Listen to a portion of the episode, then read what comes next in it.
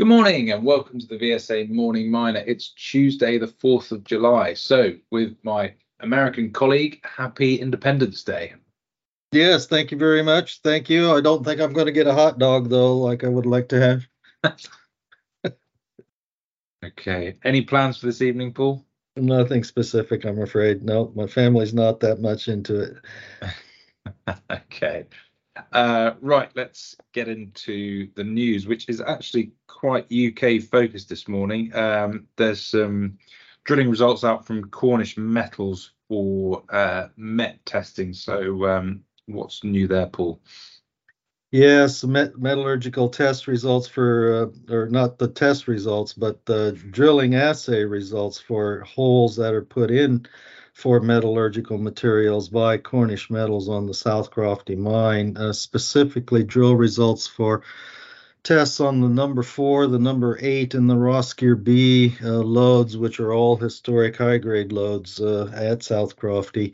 All of these assay results they reported here are showing uh, grades at 1% or well above in 10, as well as uh, mineable widths as well of uh, one meter or wider. Uh, so very encouraging there to uh, essentially get those confirmed uh, sections there on the lodes that they'll have something to uh, reach toward early on in the mining plan here. These metallurgical tests to be run include ore sorting amenability as well as paste backfilling uh, uh, studies as well. So I suspect that these will be early stopes in order to um, get more of this uh, underground mine uh, detail uh, worked out as well. Uh, things like wall rock, um, wall rock.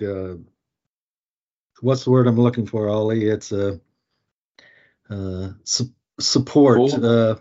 strength will be defined with this material. Okay. Um, interesting thing on Cornish Metals share price at the moment is that although the tin price has been ticking up now over 27,000 over the last quarter, the Cornish Metal share price has been dropping away. So that um, divergence probably related to sort of weak equity sentiment at the moment, um, looking like a bit of a mispricing. Um, and few catalysts coming up with studies um, and milestones for the company. Mm-hmm. Um, uh, announcement from Technology Minerals.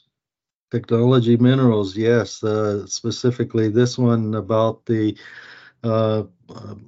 plans through their Recyclus subsidiary to get a lithium ion battery uh, recycling plant up and running. They have um, essentially reported that that is ready for commissioning now. Uh, that uh, uh, plant will be in the West Midlands and it would be the UK's first uh, lithium ion battery recycling plant to become operational to uh, create black mass uh, for uh, eventual return into the battery sector. Yep.